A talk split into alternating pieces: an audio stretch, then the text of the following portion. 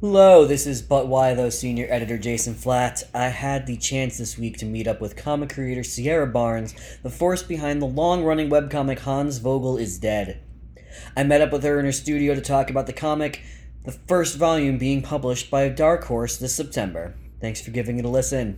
Uh, I'm Sierra Barnes. I am a comic creator and general person passionate about history and folklore um, which are two things that my comic Hans Vogel is Dead is about. It's about a German soldier who gets shot down in World War II, uh, and he's killed. And in the afterlife, he has to unlearn fascism and learn to be a better person through fairy tales that he's now living in. Yeah, heck yeah. Yeah. I, I just read it yesterday slash the day before. I'm definitely excited to, to talk about no spoilers. It's not out for a little bit, but yeah, I I've got I've got some, some I had a good time with it. So excellent. I'm, well, I'm glad to hear that. yeah. Even before that though, I correct me on any facts or anything that I say at any point, but just like before the book, like how did you get to comic book making from I you said it and I know you have a history a background in history and curious how that translated in your life into I'm going to make comic books. So I read like comics as a kid, um, a lot. Like my dad was an army brat, so he had like the European comics lying around. Uh, and I was obsessed with Garfield. And one day I went to the library and I read all of the Garfield books that the library had. And the librarian, who was kind of like, I guess, tired of me checking out the same Garfield book over and over and again, was like, you maybe you should try this, and gave me uh, Tintin collection. And then I was like, oh, just hell yeah, absolutely. This is knocking my little socks off. So I was reading, you know, Tintin. I was reading uh, Asterix and Obelix, and uh, then sort of like when I was hitting like middle school, high school, webcomics kind of became like not like a big thing, but like a bigger thing. And I was discovering them, and I was that absolutely just rocked my tiny little world. I just thought that was the coolest thing ever. I was reading like, you know, Gunnerkrigg Court. I was reading like I, I think Namesake was a little bit later, but like, you know, there's all these great indie comics out there for free and able to be accessed by my child hands. And uh, it was over because that was like the coolest thing that you could ever do. And I remember thinking in high school, like, oh my God, I want to make a webcomic someday. That's my, my goal. If I just, I'm to have like a respectable job or whatever. But like, if I could just have a webcomic on the side, that would be like the dream. Uh, and that's actually around when I started having the idea for Hans Vogel. Uh, and I didn't think it would ever actually happen. But um, then I went to school and I did all history things. I lived in Austria for a year. And uh, when I came back, I was like, yeah, actually, I think I have enough to. To do this, I was kind of. I had moved back in with my parents in California. I was like having, you know, like part time jobs to fill the void, and I needed to fill the void that wasn't being filled by part time jobs, and uh, I started making comics. And now here we are. You mentioned the the history background again and the living in Austria. You just tell me like a little bit more about like specifically what that history background is and how that then became Hans Vogel is dead. Yeah, I so I got a I double majored in history and German studies at the College of William and Mary, uh, which was great. I had a just fantastic array of German professors who took me under their wing. Especially, his name is Bruce Campbell. I swear, he's like uh, not that Bruce Campbell, but Professor Bruce Campbell. I like loved him to death. Still love him. He's alive. He's in France. Um, having a great time, Prof. If you're listening. Uh, but he, it turns out he was he's like the world expert on this very specific uh, paramilitary group in Germany in between the world wars. Uh, and I learned this because I was doing a paper on that paramilitary group for his class, and I was like critiquing a paper that turned out to be a paper that he wrote, and then I wrote an essay on it and presented it in class, and he was like, "Oh, I wrote that paper," and I was like, "Oh, sick." super super casual. Yeah. yeah, awesome. I was really hoping it was a different Professor Bruce Campbell, but I guess that's not probably not a super common name. But um, yeah, I mean, I love. I've always loved history. I've always like been interested in it, and then just laser focused in university and spent many sleepless nights. I ended up like taking a bunch of Slavic studies courses too, because why not? Uh, and just that whole like focusing on the interwar period, focusing on like the world wars, all of that gnarly stuff, um, and kind of like not necessarily the like oh military strategy part of it, but more of the on the ground like who are the people, what was living in that time period, like what's the weird nitty gritty history of it. Um, stuff like drug use in the force in the armed forces of Germany, and uh, like what was the home life like for somebody in the Baltics, independence movements in Poland, that kind of thing. Uh, and it was it was all fun and weird, and it was all sort of things that I was like storing for potential storytelling stuff because history is just a story um, that is real, but we have to process it through narratives because that's how our brains work. So Right. I was gonna ask, like, what what about history, storytelling, mythology, like, does it for you? Why why is that the thing you've latched onto? yeah, like when I was in high school learning German, like my German teacher told me that the, the German word for history and story is Geschichte, it's the same word. Um, and that just kind of like blew my tiny mind. Mm. Like I was like, oh my god, it's all a narrative, and that's like that's kind of what I'm obsessed with. You know, that weird intersection between like mythology and living memory and like what we've decided as history Right. and like all of that kind of thing. What's the difference? yeah, sometimes? and like where do those lines kind of blur and cross over? And you get things like the Angel of Mons, you know, the, the World War One myth that uh, the soldier, the, the British soldier saw an angel appear on the battlefield and, and save their lives. It turns out that's a, that was a short story that was written by like a horror author, but it became so popular that people like swore that it had actually happened, and now it's like sort of evolved into this myth, and it's it's it's interesting how those things kind of happen. Um, and that's like that's my jam. That's where I like to just get in the elbows deep in the weird stuff. So, uh, yeah, so that was that was what I was studying, and then I, I got a Fulbright scholarship to uh, to teach English in Austria for a year, and I was like, well, I'm not like great at teaching, um, but I would love to be in Austria for a year. So that's uh, that's what I did. I was in Austria. I lived in a teeny tiny little town called Baumgartenberg, um, and it translates to like tree garden mountain, which is an exact like assessment of what was in that town. Um, it's great. There's a monastery there that I lived in because they didn't have anywhere else to put me up. And uh, I went around asking people about fairy tales and intrusive questions about what their grandparents did. Um, you know. uh, and yeah, then I came back and wrote Hans Vogel. That's my.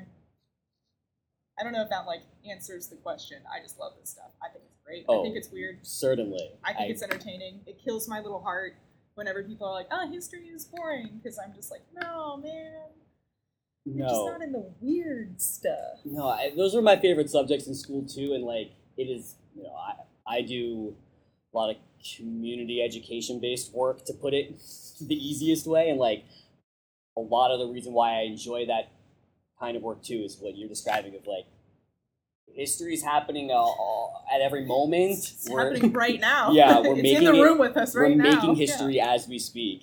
Yeah, and like it's it's that same idea, right? We're like in in creating and sharing our stories, in trying to both understand them and live them, and like I like to really spend the time trying to pull like what are the what are the themes out of these stories, especially, Yeah, and the themes out of our lives and how do we connect them. So yeah, I mean, tickles the same same thing for me. I, I get it. that's why I like watching World War II movies because it's like, on the one hand, you know, they're everywhere, but on the other hand, you're like, what are they actually trying to say here? Like, what is what is the commentary that we're trying to make about this like, extremely devastating world event? And there wouldn't be dozens of them made every year still if there wasn't if it's constantly new perspective, Yeah. modernity idea to extract from that.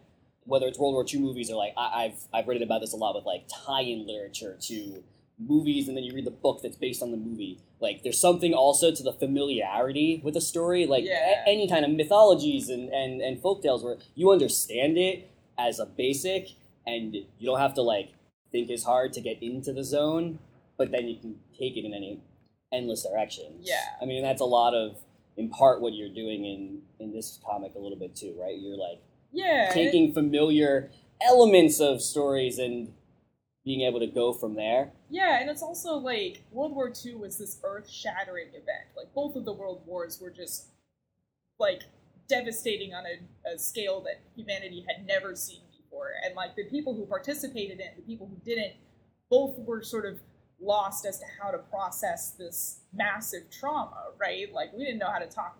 Some guy who goes through the trenches and has a gas, you know, lives through a gas attack. Like, how is he going to just rationalize that? How do you even handle that? You know, like on a psychological level, and I think on a greater societal level, you know, we were and kind of still are struggling with how to make sense of what is essentially a senseless event. Um, and I think that like people pulling narratives out and going, you know, oh, Saving Private Ryan, or even like, oh, Dunkirk, or whatever, trying to find that like thread of narrative to try and make it make sense and make it like palatable or, or acceptable or something that we can rationalize. Um, and that's why I'm really into post-war German literature because they went, nah, dude, this this shit cray. I don't know what's happening. You don't know what's happening. I don't know what happened to me. I don't know what happened to like you. I just know that it was really bad. Mm. We're gonna write a bunch of like frankly kind of banging surrealist literature. Um, and that was hugely influential in reading Hans Vogel because like there were a lot of things that were yeah, this is a metaphor for like uh, the the tin drum um, is a great example. Gunter Grass. It's about a boy who like suffers a catastrophic injury at age he's like eight or something, and he refuses to grow up. He just decides that he's never going to grow past that age, uh, and it's like it's weird, it's gross, it's very disturbing. He like lives through the Nazi period, but again, he's just he's just never aging, and he like has all of these weird it's very surreal and fairy told like a fairy tale through the the character who's an unreliable narrator you know as is expected um, but like there there's just something very like appealing to me about the absurdity of a lot of these post-war like works in the sense of like we don't we don't know what happened. Nothing makes any sense anymore. You might as well lean into it. You might as well like you got to make your own meaning and uh, you're gonna do that through stories.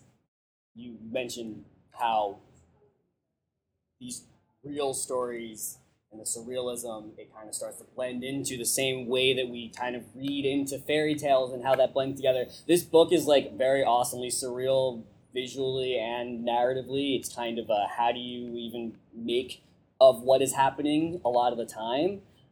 I super appreciate that every chapter has like the translations and the actual like moments of history explanation so that you can get grounded back into what is like the place and time in the real yeah. but also the book blends a lot also with a lot of Grimm fairy tales some that are familiar some that are less familiar to the general populace why like go more a little into why blending that super specific familiar like fairy tale archetypal type of story with all the other pieces that you're talking about the, the, the real history the surrealism yeah that's a great dovetail because uh, the answer is that uh, still being super into post-war german literature a lot of that is processing like world war ii trauma through fairy tales because fairy tales specifically Grimm fairy tales are this like symbol of German national unity, right? Like the Brothers Grimm were trying to I, like create a German national identity when they collected these folk stories. I mean, they were also trying to do their linguistics PhD, but like their their sort of grand plan was was to create a, a united Germany and I, a, a united national mythos for a Germany that wasn't all of these little disparate states when, when were they doing that work this is the Napoleonic War, so early 1800s. Sure. Yeah, so they're going around Germany, they're interviewing people, they're asking people for fairy tales, they're writing them all down phonetically to keep the dialect. Um, and they're saying that these aren't, you know, Bavarian fairy tales, these aren't Hessian fairy tales, these aren't, you know, Berliner fairy tales, these are German fairy tales. These are from Germany, which is a new and very spicy political context, right? Because all of those, those little state kings don't want there to be a Germany because then they're not king of Prussia anymore. Then then there's a king of Germany and that guy's over you. So um, the, the Brothers Grimm were actually exiled from their home state of Hesse for a little bit because the king of Hesse was like, mm, I don't like that. I don't. that's not into that. Can't blame him. Yeah, you know, there's pros and cons. You know, pros and cons. Uh, yeah, they also wrote the German dictionary. Fun fact. That was um, arguably their bigger contribution, but I like the fairy tales. But yeah, so the, it, it's this massive German, the symbol of German nationalism, right? And uh, you're just done with World War II, so you look at anything that's a symbol of German nationalism, and you're like, well, that's a problem.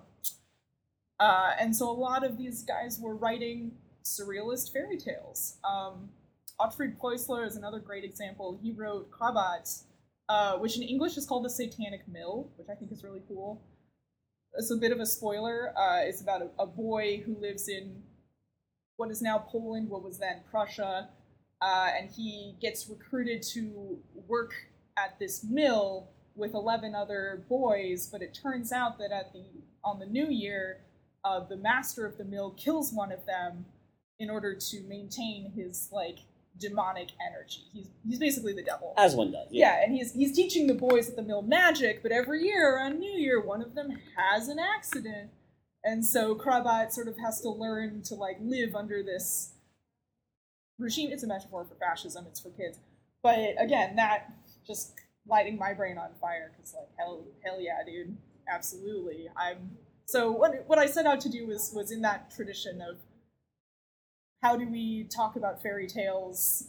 How do we talk about war? Both of these things are, are sort of, well, I mean, like war is bad. It's bad.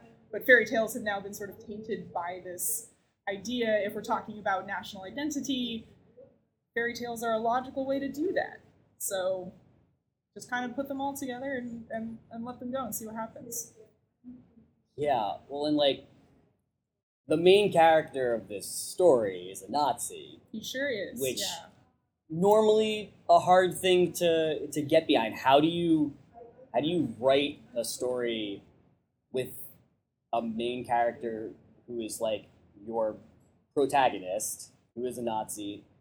I think a lot of what you're saying might allude to some of what your answers might be, but I'm curious, like, how do you be conscious of that, just like from a practical standpoint, and how do you like in writing the story? How did you go make make him someone you want to like and want to succeed in whatever journey he's going on? I like that's one of the things. Do that, you like, even? Is that even the point? Yeah, like, like it's it's kind of one of those things that I still can't really believe is happening because like when I started writing it, uh, it was a, a webcomic that I was doing on my spare time that I thought no one was gonna read, and I was like, this is my little weird project of You've been working on it since at least what 2015? Yeah, exactly. Like so that was a while ago. that was a different time. that was a different time, definitely politically. Um, yeah, I that's just for sure. just and gotten back from Austria. The the Austrian far right party won the elections in the state where I was living, um, and that was pretty sweaty. It's not not great, not a great time.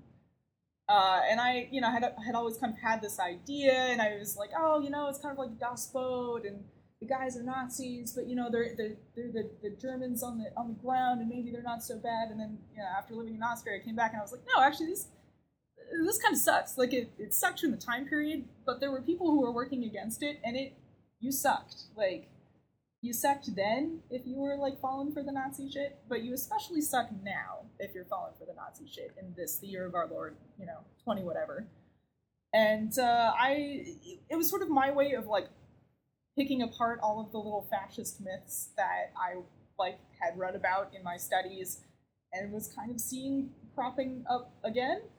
Uh, and I wanted to be like, hey, here's why that doesn't make sense, and hey, here's why, you know, here's how to not think like that. And in order to have that perspective, you know, the character had to be a Nazi, and and Hans was kind of like, he's he's not a like an Indiana Jones like.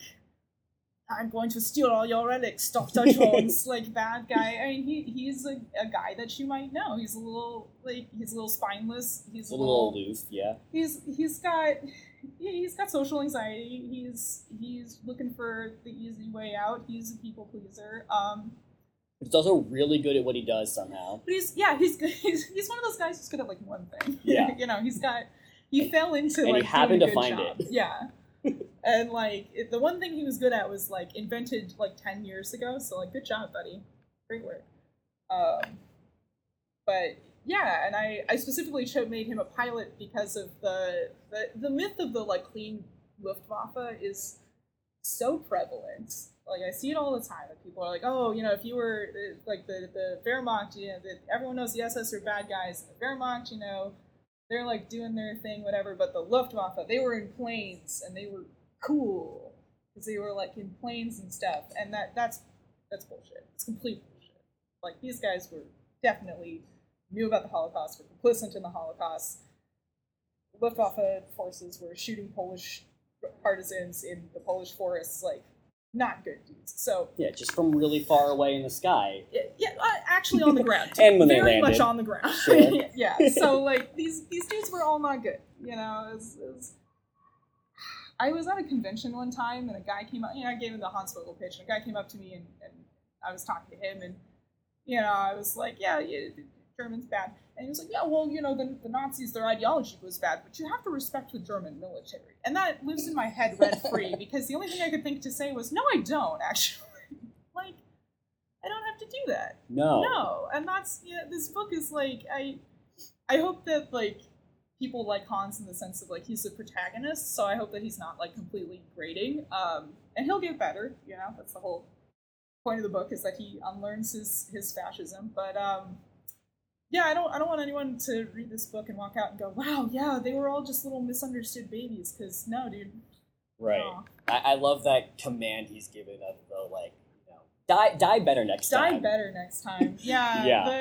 the the Valkyrie. Um, No no glory for you. Yeah, there's there's a Valkyrie who shows up, Brynhilder, and she's like the best. She gives a monologue that I had been like that monologue came like three years into updating the webcomic, and for those three years I was just waiting for that delivery. Because I just, you know, Hans is having a bad day, and then he meets someone who like kind of understands the situation he's in, and he's looking for for sympathy, for answers, for anything, and she just goes, "No, dude, you messed up. You did a bad thing, and you should feel bad about it. And you either got to do better or die.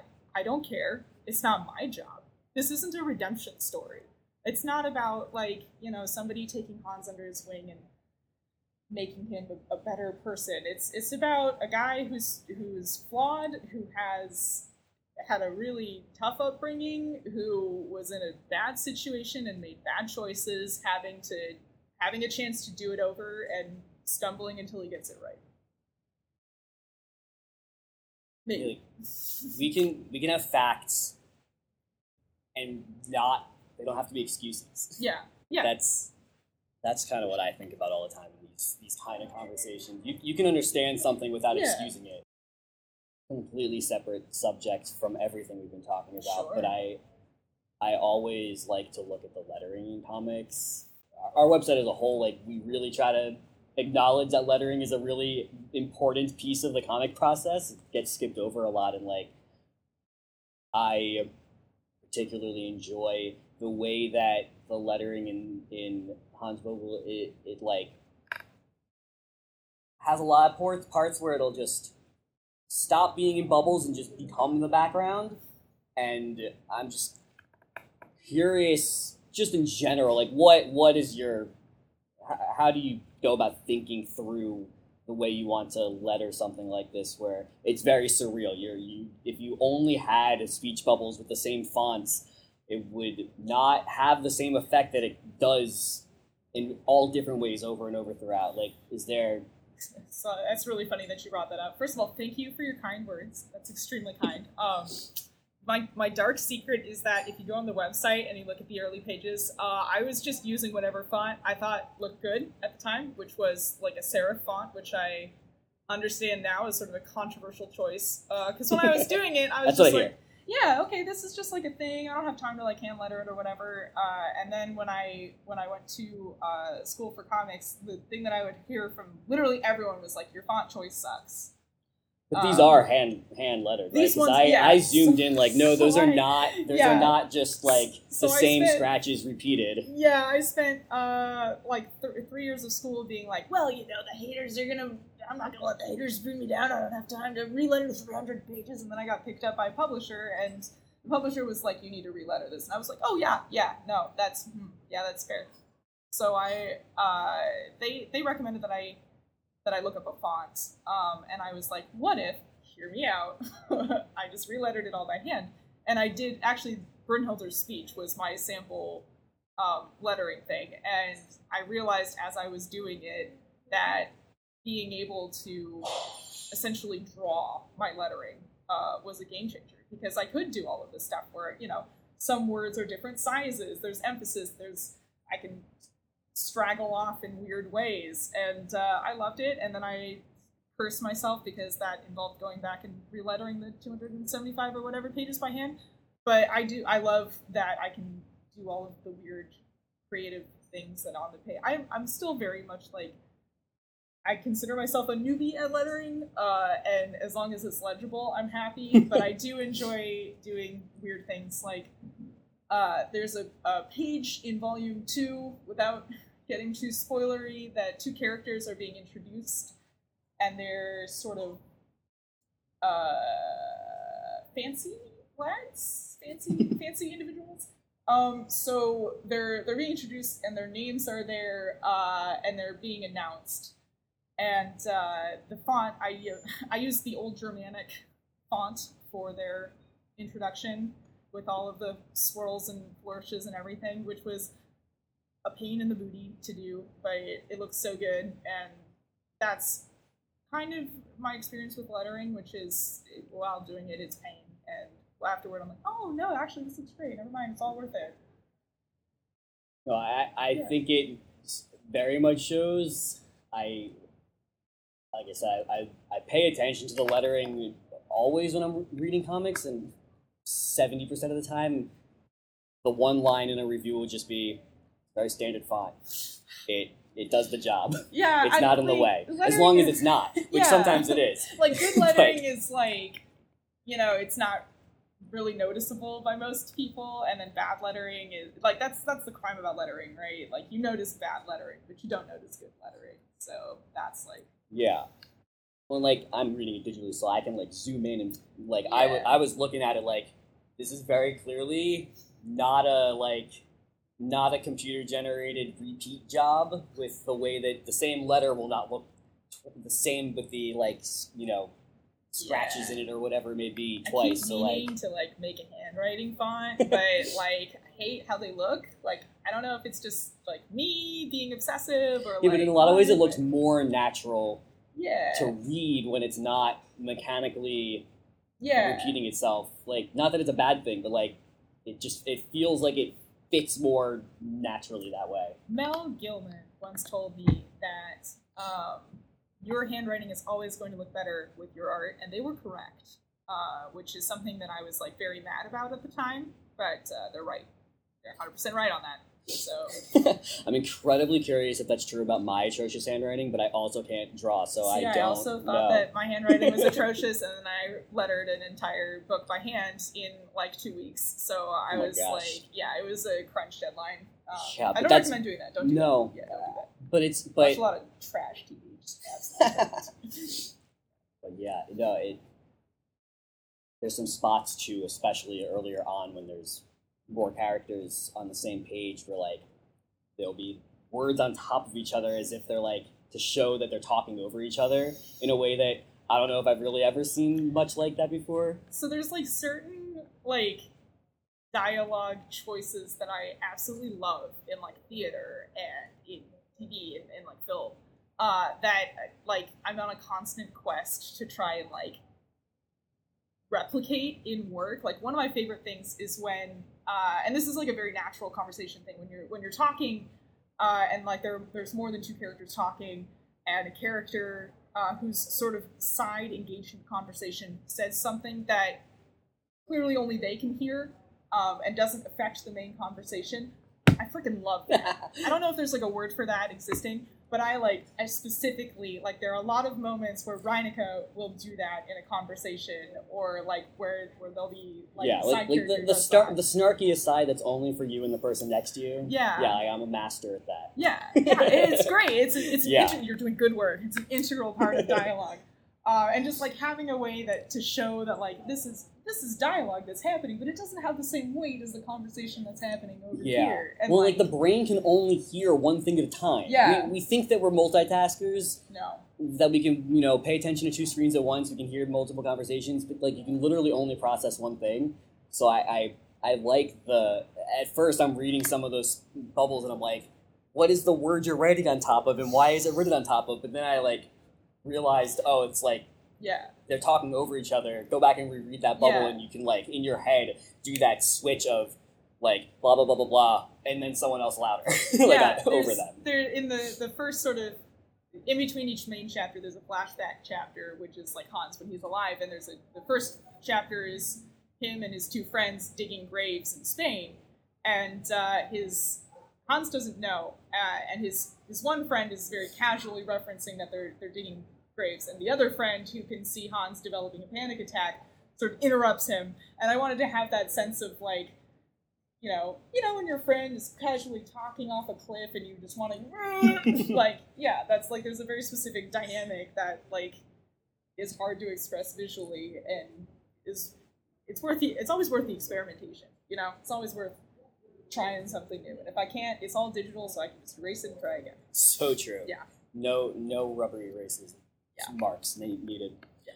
Um, one more question, probably. You explicitly describe Hans Vogel is Dead as an anti-fascist story text. What specifically do you mean by that? And like, how how how is a book anti-fascist, let alone this story? Like, what does that mean in my like Your goal words, for the book is to have a way to show um, what fascist like radicalization when it doesn't look like jackboots and, and armbands and whatnot. And a, a lot of it can be you know stuff that like you hear your uncle that you don't like at thanksgiving say or like your boss or like someone around you and you know kind of like puts you off but you're not really sure why. Um and like a lot of these like a lot of these fascist myths have like kind of insane staying power uh, and i kind of want to put them back into their original context of like hey these are myths that are that are created by fascists you know like jews run all the banks. That's not like there's like some like god awful meme that is going around that's like alleged to voltaire about like oh the beware of the people you can't criticize or whatever Yeah. that's a myth. Goes around That's every like- once in a while. yeah it goes around every once in a while and it just boils my blood every time i see it It's not a just like, Voltaire no. quote. It's It's it's, not a, a it's Voltaire a quote. neo-Nazi some- quote. Yeah, neo-Nazi quote. So a lot of it is just sort of like PSA. Here's some putting this Nazi shit back into its Nazi context for people to read and go, hey, wait, yeah, I, I saw that on Twitter. Hmm, that's not good. Okay. And yeah, the story of like unlearning how to unlearning bad things in a way that isn't like a lot of self-flagellating i think is also very useful. I like growing up i had a lot of uh, shitty beliefs that like were imparted on me by family and like i never was like nazi by any stretch of the imagination. But i think we all have some things that we thought that were shitty um, and sort of unlearn that. And unlearning and like admitting that you're wrong is embarrassing. And this is sort of like that, but on steroids. You know, as like a super mild example, like I used to not like mint. Like I just didn't think it was a good flavor. And it like became part of my personality that I was like a big deal about like, no, I don't like mint. It's not it's not me, it's not good, I don't like it. Um, but then I like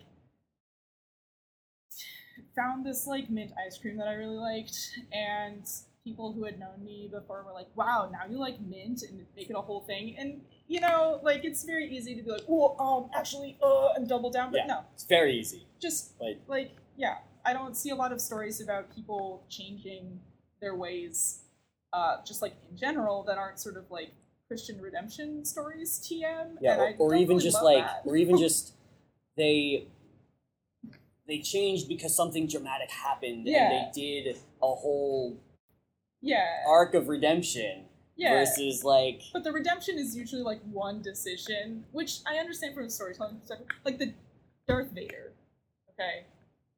Familiar. yeah. sucks. that that I mean, Darth Vader is really cool. Don't get me. I love Darth Vader. Um, but like his redemption arc is just like five seconds of him throwing his boss down a chute. Right. Like And then dying. yeah, and then he dies. Like the, the Spoilers of, for, like, you know, spoilers for Return of the Jedi. seventy year old movie. Um, but like yeah, like I feel like your options of bad guy are like. You know, you never really did anything bad in the first place, and your crimes get whitewashed, which is like, ah, now you're not really working through anything, my guy, or you just die, um, which is also like, ah, you're still not working through anything, my guy. Uh, so I wanted something that was not like, not a, a situation where Hans does one good thing and, and someone, you know, reaches down from heaven and is like, congratulations, you're unnazied with a magical finger or something. um, it's just like again, it's like he's he's a guy. He made bad choices that hurt a lot of people, and now he has to live with that. And this is him after living with that. Yeah. And and and maybe he'll die better next time. and maybe he'll die better next time. And don't be a Nazi. yeah. You know, just don't Nazi bad. It's it's not good. It's pretty easy to not be a Nazi. Yeah, don't do it. Just, Heck yeah. Well, any any last thought thing you want to say that you haven't? so I have a question for you. Sure. Yeah. Did you have a favorite character? I have a favorite character. I I like our our not fox friend. His name I never could pronounce, so I certainly can't try. It's it's Reinica. Reinica. Reinica. Sure. Yeah. Yeah, I, I, I like I like her a lot. Part of the part of it's the, answer, the, the yeah. snark. Uh, I'm full of it. Part of it is the, the, the mystery of who are you and what role do you have to play in this story. Because we do get like a little bit of one of those interstitials and such, but like probably less clear what Reinecke's role is in this all than anyone else. And uh, I, I, I, when you first meet her, it's very much like I am a scared child, which makes it very clear this is a scared child. Because when you're drawing a fox shape, it's very hard to express that. So you, you can tell very quickly, like, no, not a fox, a, a child who's clearly like having a really hard time and struggling with a lot of things yeah, and she's going through a expressing it in a lot of interesting ways. And I'm curious to keep seeing how that reflects back onto Hans and how it goes, you know, reciprocal between them both as I'm sure they continue this journey together. Excellent. Yeah, I would like. I was gonna ask if I. Reinica is obviously one of my favorite characters. Is- I like her better than Hans. That's easy for me to say. Um, Of course. like, they're all my children, but I have favorites, so I Yeah. can say that. I'm very excited to where. I mean, like, I'm working on volume two right now, so that's like where my head is at. But I'm, I, yeah, I'm really excited to where they're going. Spoilers. Is the is the whole shebang done with? Like, did you finish the webcomic? No. It's so still- the it's still webcomic ongoing? is still ongoing, Cool, and yeah. volume two pages start updating next Thursday. So, um, yeah, with new and improved pages. Word. So yeah. I have the I have the okay from my my Dark Horse overlords, um, and new pages are going up, and more more characters are incoming. Yeah, it's it's nice to be like working on on pages and story again after a, like a few years of sort of doing the admin side of comicking. Right. So this is like coming back to the playground and you know Yeah. Uh, one, have you been working on other stuff currently? And two, are, did I read right that it's you you got a three set? Yeah, so deal it's a three three book deal. Yeah. So book two comes out in twenty five and book three comes out in twenty seven. So Oh wow, that's the it's a yeah. long term commitment. It's a it's That's a- it's long- twelve year journey. yeah yeah. I mean like And then some, I'm sure. yeah, yeah. I mean the the the first drawing I have of Hans is from like twenty ten. Right. So like Dang. It's been it's been a minute. I don't know what I'm gonna do uh, when this like I have other story ideas. I've been doing sort of like other things Yeah. concurrently, but uh, If it was me, the first thing I would do would be cry. yeah, I'm probably gonna do a lot of that. um, realistically, I yeah, I don't. I have like I you know, I, like I'm, I'm fond of my little, my shitty son and his, his terrible little meth head vibes and bad decisions. His terrible little friends and his less terrible friends. Veronica's perfect. She's never done anything wrong in her life. She's a baby. I yeah. I mean, I, I was gonna ask this earlier, but like, for real, last question: Why? How do you stick with? Or why have you stuck with this for so long? This the same story and characters. I have um, one the one trait that makes people uh, good at art and storytelling, and especially webcomics, and that's uh, being too dumb to quit. um, and uh, enough people having told me that I should quit and that I've put too much into it. Um, so that spite kind of like helps keep me going. And uh, the the third thing is that you know, like they're your characters. They live in your head. What else am I supposed to think about? You know, I like to go on a run in the morning, and while I'm on a run, I put on my little. I have a Hans Vogel playlist. I have a playlist for all my projects, and I put it on, and I'm like, all right, what what am I gonna, what horrors am I going to unleash upon on my idiot today? And uh, yeah, I don't know.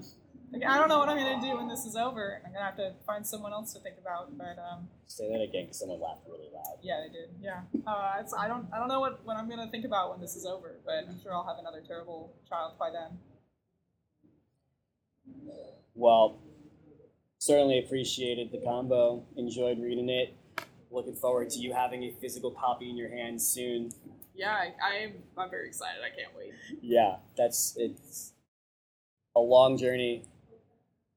Worth worth it worth it in my eyes. I, I, I enjoyed need to hear. it. Yeah, and I, look forward to what's to come for s- apparently a lot of years to Yeah, stay hype. Yeah. stay hype. Uh, but thanks for having me on. This was a ton of fun. Really yeah, appreciate it. totally. Thanks for having me over. What uh